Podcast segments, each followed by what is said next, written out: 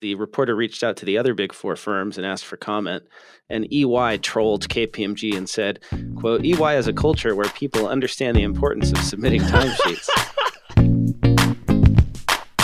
Welcome to the cloud accounting podcast. I'm blake oliver. And i'm david leary. And this week the big four in the news specifically kpmg is catching a lot of flack I guess it's like self-inflicted flack, right? If that's the way to think of it. Yeah. K- well, this is specifically KPMG in the in the UK. They have not had a good year ever since the collapse of Carillion, who they were ostensibly auditing, and then suddenly that company just went out of business without any notice. People are kind of pissed about that, and they just haven't had a good year. I guess I guess the reporters have been piling on, and the story at the end of the year doesn't really make them come off very good. David, do you want to talk a little bit about the details here? What's this so, with timesheets? So I think this just came out yesterday. So on December 20th. So this, uh, I saw it first thing in the morning, December 20th. It was in The Guardian. The title of the article is KPMG to fine staff 100 pounds for late timesheets. And needless to say, like on social media, I've never seen an article go so hot so quick. It might be the article of the year, and people just laying into them about the stupidest, this is the dumbest thing anybody's ever seen it almost speaks for itself. It's pretty shocking that you know we're in 2018 and, and this is still happening. There's there's so many layers to this, right? Which is uh, number one, it's a real dick move to fine your own staff for being late with their timesheets. Like, why not incentivize them to be on time with their timesheets? Why do you have to fine them for being late? And then there's just the fact that timesheets are stupid. I could never go work for a place where I have to fill out a timesheet ever again. I can't do it the accounting firm says penalties will come out of employees' bonuses. So that means like all year, like you are working away, you're turning some in late here and there, then as soon you get your bonus and it just has this dock you weren't expecting. Yeah. And uh, a, a fun, fun, fun bit in the article is the reporter reached out to the other big four firms and asked for comment. And EY trolled KPMG and said, quote, EY has a culture where people understand the importance of submitting timesheets. In the event that people do not submit their timesheets, EY takes steps to reinforce its policy. This does not include a monetary fine or locking people out of the system. That, and, quote, I don't even know if, if, if EY is trolling themselves on that quote. I mean, well, yeah, they, they probably think they're some PR person probably thinks they're being clever there, right? But like, you're associating your culture with people and submitting timesheets on time. That's how you're defining culture at your accounting firm. They understand like, oh, the importance. God. Oh God. Well, and here's what's really bad about this. Like, so I was curious, uh, what other you know bad stories have come out about KPMG since the Carillion fallout? And there was another one uh, not too long ago, uh, December fifth. This is in the Guardian, saying KPMG partners receive bumper payouts despite Carillion fallout. Apparently, profits have jumped 18% since this happened, since they, they gave Carillion a clean bill of health and it fell apart. The 300, uh, sorry, 635 partners that work at KPMG in the UK make an average of 600,000 pounds per year. And that's up last year. They made 519,000. So not only are they failing in their duty to be auditors, they are penalizing their staff 100 pounds per late timesheet and they themselves are making you know 18% more money this year. It's kind of hard to imagine them being like bigger jerks. Are, are you know they were talking about the, the banks right? That too big to fail mindset yeah, of yeah. the mortgage crisis of 2008 do you think we're kind of in that gray area now with the big accounting firms well that's the thing and and that's exactly the terminology that has been used to talk about the big four in the UK by UK politicians, critics over the last year, there is actually a proposal. Well, it's a report that was commissioned by the Labour government. The shadow chancellor, John McDonnell, commissioned a report on the big four firms from a guy whose name is Prem Sikka. He's a professor of accounting at Sheffield University. And the report is just devastating. And it calls for the breakup of the big four and apparently, the Labor government is drafting legislation that would break them up, basically require any firms that do audit to only do audit and not do other consulting services to guarantee and protect their independence. Additionally, the big four would have to rotate. All audit firms would have to rotate every five years, which is a lot stricter than the EU regulations or uh, especially here in the United States, where you, you actually never have to change firms which is why is it KPMG has been auditing in the U.S. G, uh, GE for like 109 years, and of course, people are not very happy about how GE is doing, and there have been a number of uh, unexpected charges they've had to to make on their financials. So things are not not not going so great for them right now. And but, this is not just a UK thing as well. I think no, the yeah. big four, like we're seeing the same. I, I, think a couple weeks ago there was an article circulating about about kind of the ethics of auditing, like yeah, like and, and how it's unethical. And and really, I think the, the this article does touch on that whole concept, which seems insane to me. You know, hey, you can audit them, but you can also be the consultant to them at the same time. Well, that's the problem. First, just the fact that as an auditor, you are selected and paid by your client uh, no amount of professional skepticism and in like can can can make you independent in that situation. You have a customer, and so that's a problem in and of itself. I mean, maybe that can be ameliorated or or dealt with in some way, but you know with ethics training and with the proper safeguards but the big problem is that these audit firms are doing a lot of non-audit work for these clients so there's an incentive to have a good audit because you don't want to lose the client. And that's a huge problem. Um, we actually, our CEO, Mike, here at FloQast, he wrote an article in Forbes, I'll link to it in the show notes, calling out this, this independence issue. And um, we were, you know, really inspired by guys like uh, Ron Baker, who say that because of the financial relationship, it is not possible to be an independent auditor in a lot of situations we really need to do something about this if we want to have truly independent audits that mean something. I think this is a story that's going to continue for maybe in 2019. This is going to be a lot of it's a, it's like a a flywheel and it's just getting faster and faster and faster right now. This break up the big four, break up the big four. Yeah, I think it's gonna we're we're, we're probably gonna see something happen here. E- either a another collapse, right, or there's going to be some and chances are probably a collapse will happen before yeah, I mean it's inevitable, and yeah. you know KPMG's been just unlucky, I think, in this situation. But I bet you that the same problems exist at all the other, you know, the other three big four, and um, something will will happen, and there will be another huge scandal, and uh, that will finally perhaps drive reform, which needs to happen. And I don't know. What do our listeners think? Do you think that the big four will ever be broken up? Do you think that audit uh, in the UK will be able to become independent if they pass the right legislation. I'd love to hear your take. I have never done audit myself, so I'm looking in as an outsider, and I would love to know what you think. I'm sure the root cause of all these problems are timesheets. So. yeah, right. No, timesheets. You know, probably. We, we really we'd have it's to do a timesheet mindset. Right? Yeah, it's just people hate filling out timesheets so much that that it just impacts all the other work that they do. Well, I think it's it, but it's so important. I mean, uh, or um, not important. Um, it's not important, but the in these cultures and organizations, it's it dictates everything. The billable yeah. time, and and so if if the timesheet's dictating everything, of course it's impacting all the other decisions they make. Yeah. I, I can't wait to actually. I'm looking forward to trying to listen to uh, Ron Baker and Ed Kless's podcast, where they will, I'm sure, go off on this article. I hope so. so I'm definitely, if they're listening, I'm looking forward to that. Um, what else happened this week, Blake? There was some uh, tech news, some fundraising news. A company called Flux raised $7.5 million in a Series A to bring its digital receipts platform to more banks and merchants. This is a story that appeared in TechCrunch. Also, London uh, based company.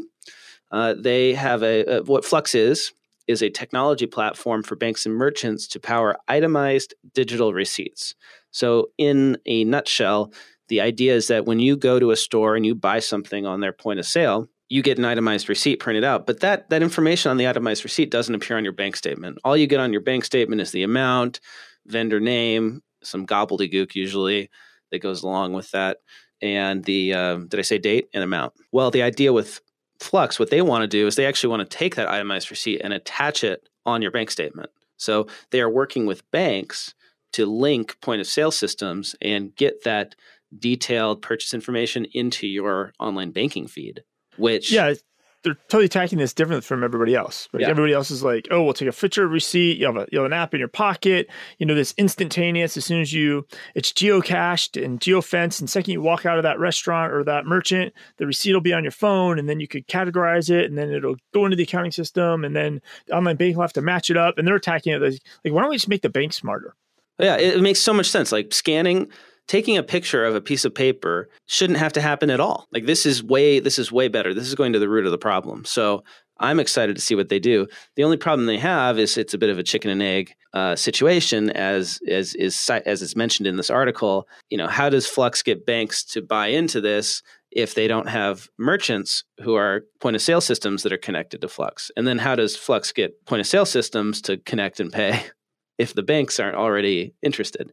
So Yeah, they might have to work backwards and launch really like in uh, Australia because like I think Australia's got what, six banks, mhm. right? And it's just the the ability to implement an across the board, across the industry solution like this probably is simple and Yeah.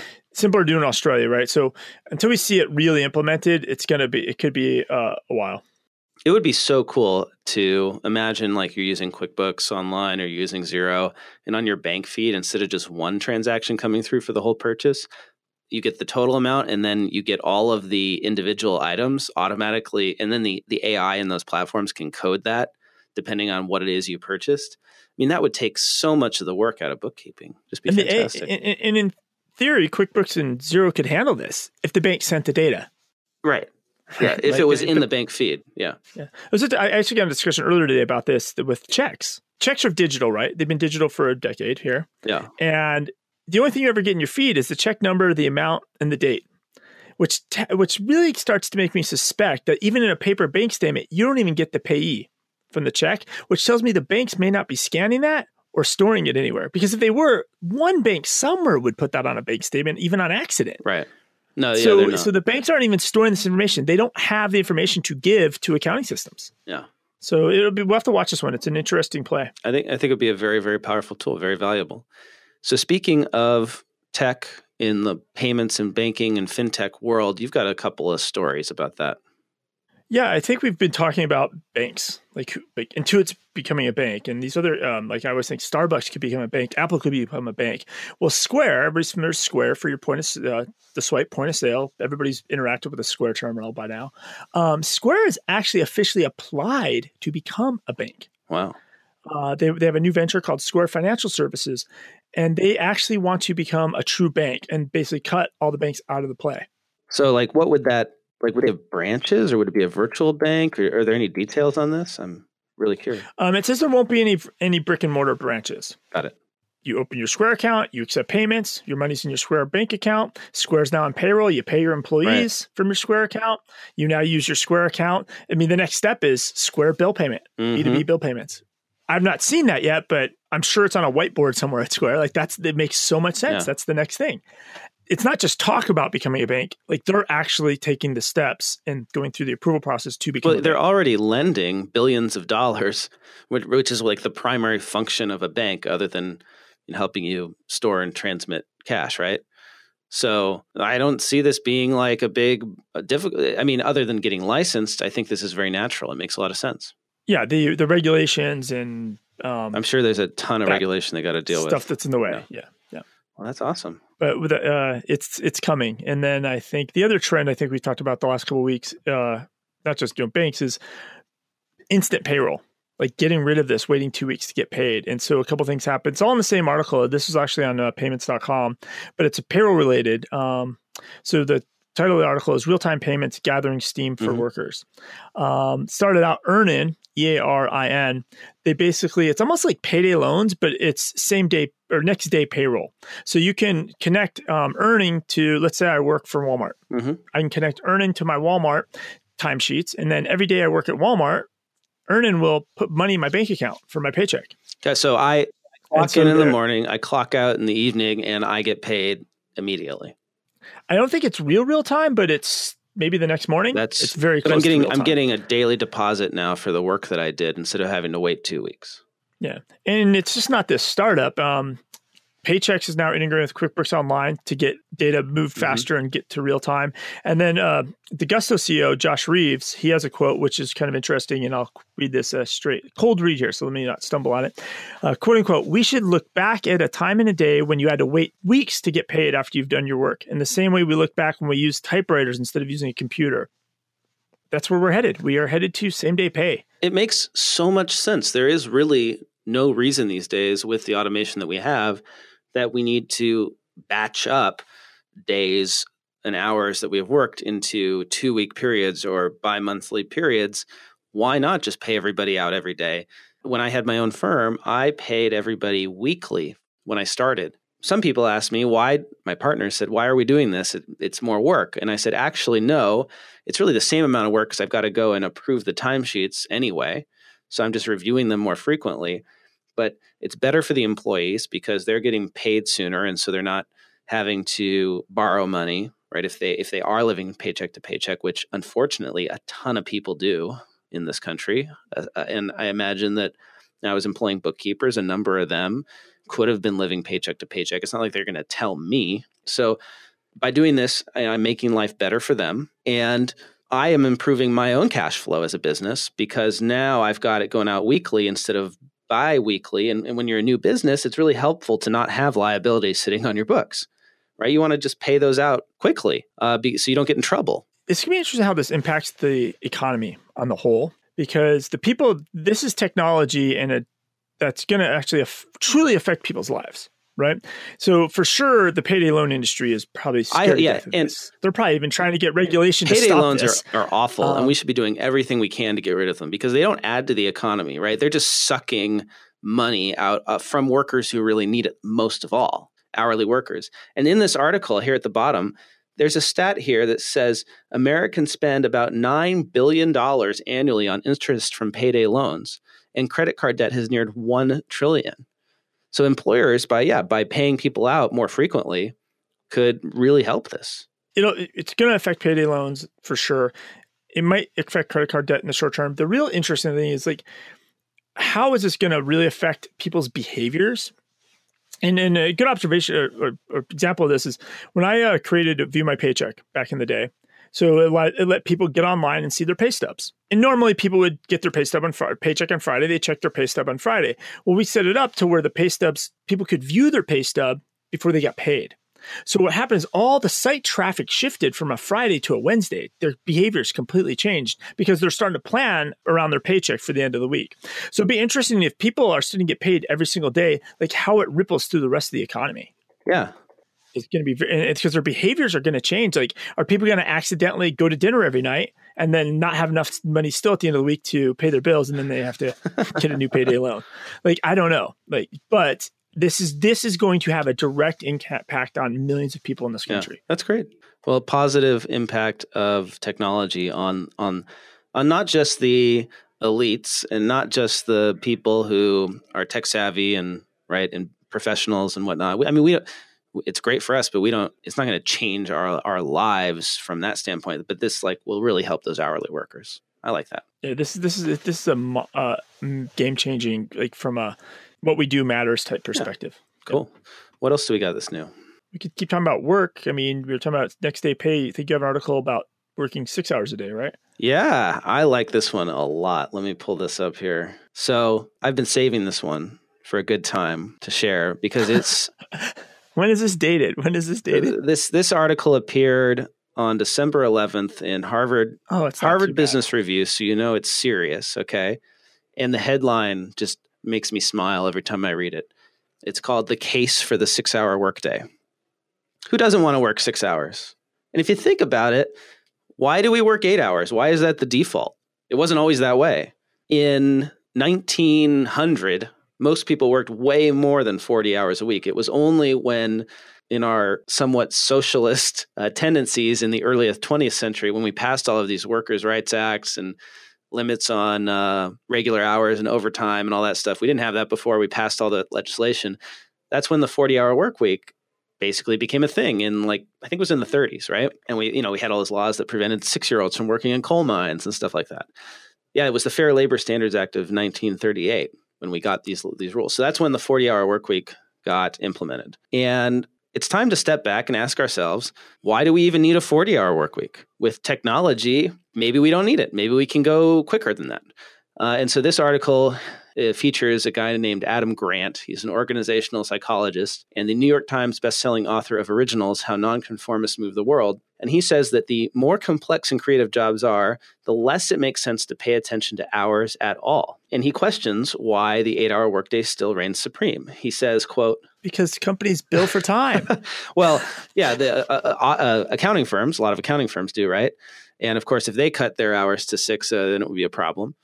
Um, but I mean, you know, like what about what about companies that don't have timesheets, right? Why do we still work from you know eight until five? Why is that? Why do we come into the office and have that schedule? Because we've always done it that way. Because it's hard to imagine doing it any other way. And this guy, Adam Grant, he says that like most humans, leaders are remarkably good at anchoring on the past, even when it's irrelevant to the present. So, to summarize this, I'm going to do my best. The argument is that in a modern office where you do knowledge work. So you're a professional, you work for a tech company, you're a white collar worker, you come in and you think about things and you, maybe you work on a computer all day long that the the modern office environment of you know 9 to 5 8 to 5 or whatever it is is not productive. It's not designed to help you in what you do. That was designed for an era of tasks. When you came in and you sat at your desk and you performed a bunch of tasks that were always the same uh, it was important that you be there and that you be working on a set time, that sort of thing. Uh, he says that that totally fails when it comes to knowledge work because workers are constantly being distracted. They are spending up to six hours per day on email. The average employee checks email 74 times per day, and people are touching their smartphones 2,617 times per day basically employees are in a constant state of distraction and hyper responsiveness. So they're they're sitting at their desks all day. They're in the office or they're doing meetings and they're not actually getting a lot of work done. The article cites Jason Fried. He's the co-founder of Basecamp. Highly recommend you check out the Basecamp blog. He's the author of a book called It Doesn't Have to Be Crazy at Work, which also fights this concept of the traditional workday with lots and lots of meetings basically people waste a lot of time at work. That's the takeaway from this article. And the idea is if you get rid of a lot of that stuff, which includes unnecessary meetings, unplanned interruptions, tons and tons of unnecessary email, unnecessary traveling, oh, distractions in the office. If you got rid of that and let people focus on their work in un- uninterrupted blocks, they could do the same amount of work in six hours versus eight. I think I think most people do six hours or forty hours a week and six hours once a week. like the rest of the week is just wasted yeah. off. Um, but I have two kind of thoughts on this. A, I think some of the genesis too is people like things to be nice and boxed out. You sleep for eight hours, you work for eight hours, you do something else for eight hours. You know, that's kind of the, where I think a lot of this is like a human thing of us trying to have some sort of mapped out balance to our lives. That probably drives a lot of this. But the interesting thing I think where this ties into the article it was last week or the week before about the universal basic income. In theory, as more things get automated, maybe instead of letting some people work and some people not work, how about everybody just work a little less? and and you spread this automation and robotic gains that we're going to have that are going to take everybody's jobs you spread that across to everybody and everybody gets to have a six hour workday. Here's the thing is I think we actually could. I think we could all work 6 hours a day and get the same amount of work done if we just worked. Disclaimer, I'm not talking about traditional jobs that are like hourly in nature that are task based. I'm talking about jobs that are professional jobs, right? Uh, the kind where you're a knowledge worker. Just from my own experience having uh, been a musician, this is a great example. All right, at least I hope it is, David. So hear me out on this one. So when I was studying music, there was always the question like, how much should you practice every day? The idea is uh, you want to practice as much as you can to become really good, but you don't want to overdo it. Right? Just like with sports. And some people would try to practice all day long, try to practice eight hours a day, 10 hours, 12 hours. Like, I'll do whatever it takes. But these people, in my own experience, uh, did not get any better. And in fact, probably did worse than folks who practice less. But the people who are practicing less, like four to six hours a day, were doing it in a super focused way. So that means you go into the practice room and you really think about what you're going to do. And then you practice in a focused way on specific challenges you're having. You're really thinking it through, you're being intelligent about it. That is 10 times more productive than if you just go into a practice room and don't think and just mindlessly play through your pieces. This to me is the same thing, right? Most of the time, we're just going into our offices and we're kind of mindlessly working. We're not consciously thinking about what we're doing, what's really going to make a difference in the business, because not all work is equal, right? There's that whole uh, Pareto principle, which is that 20% of the work you do produces 80% of the results. If you think consciously and you go into your office and you you spend 4 hours doing really impactful work, then you've just beat out everybody who just went in and spent 8 hours doing uh, kind of meaningless work. Kind of just going off on a rant here, but it's it's if it works in music and in sports where you can't do 8 hours a day, it's just not even possible because of the physical demands. I think it should work with our brains too. Our brains are muscles. You can't use your brain for 8 hours straight every day. Yeah, and I, I, think the other argument in this article is there's just a lot of inefficiency st- things that happen at work, mm-hmm. and for some reason it happens worse with knowledge workers. Because if I was building a bridge and I had a team of 100 construction workers, and I wasted 60, 70% of their day bringing them into meetings, yapping them up, they're yapping, hey, check an email, blah, blah, blah, blah, blah, that bridge will never get built. Like nothing will actually get produced. So uh, yeah. this, it, it, it's just like we're broken in the knowledge worker economy somehow. Yeah. I think. Well, and and here's the great takeaway at the end. Quote, organizations are spending big money on digital transformation, but they could reap an immediate, far more cost effective transformational benefit just by changing the way they work instead of what they use to work. Now, point taken. As a tech guy, I do think it is important to do the digital transformation because does give you so many more efficiencies to be working in the cloud versus on paper. But here's what I will agree with if you do the digital transformation, just change the tools without changing the method of work, the way you work, then you won't see any benefit. You'll still be in those pointless meetings, even if those meetings are on Zoom, video chat, right? You'll still be wasting time on Slack if eh, you know versus email if you don't change how you are doing work together, right? Like so, yes, eh, the the the way you work is more important than the tools in the end. And, and this is Definitely. why this is why timesheets are awful because they prevent you from making any of this change because eh, like if you if you're responsible for a certain amount of billings you you can't become more more efficient if you do you reduce your billings it's just it's so stupid I mean, you, you're you're summarizing it right. Like you're trying to give the whole podcast from the the timesheet story to this. Like it, it you've bookended. Oh wow, we did. Uh, one it. suggestion I would have is like people could just get their laptop and work till your battery goes dead, which mine is now at. Um, you know, I'm pushing 24, uh, 24 minutes left out of the, the the, the, I can crash at any time here. So we probably should wind up soon as I am running out of juice. I think we could do one more story if you have something you really, really love. No, you know what? This was good. And we did book, we did, we came full circle. So let's cut it here and save everything for our uh, Christmas week episode, our holiday episode next week. Yeah, to, I, hopefully we're hoping everybody that we have a theme next week. Maybe like there, there's a lot of blog posts, there's a lot of things out there like the 2018 blah blah blah trends for 2019. So I think we're going to try and find a lot of those articles that are like that and chat them up. Yeah. So if you have an article, you're like, hey, I saw the 2019 guide, uh, guide to Instagram followers, like anything you see like that, send to us and we'll try to talk about it next that week. That sounds great. And if you are an auditor and you have an opinion on the possible breakup of the big four in the UK or independence issues anywhere, including in the United States, I would love to hear from you. You can reach me on Twitter. I'm at Blake T. Oliver. What about you, David? I'm don't contact me if you're an auditor, but I'm at David Leary on Twitter. Well, and if you if you have opinions about timesheets, I think David would be interested in hearing those too, right? If you are a defender of the timesheet, or or perhaps, you know, maybe I've gone too far with this six hour workday. I know there are people who who think timesheets are stupid, but they can't imagine working less than 40 hours a week. I want to hear from you. I want to know your thoughts. I'm sure David would appreciate it too. Uh, connect with me on LinkedIn as well. David, this was a real pleasure as always. I look forward to chatting with you on the next episode. See you later, everybody. Bye. Bye bye.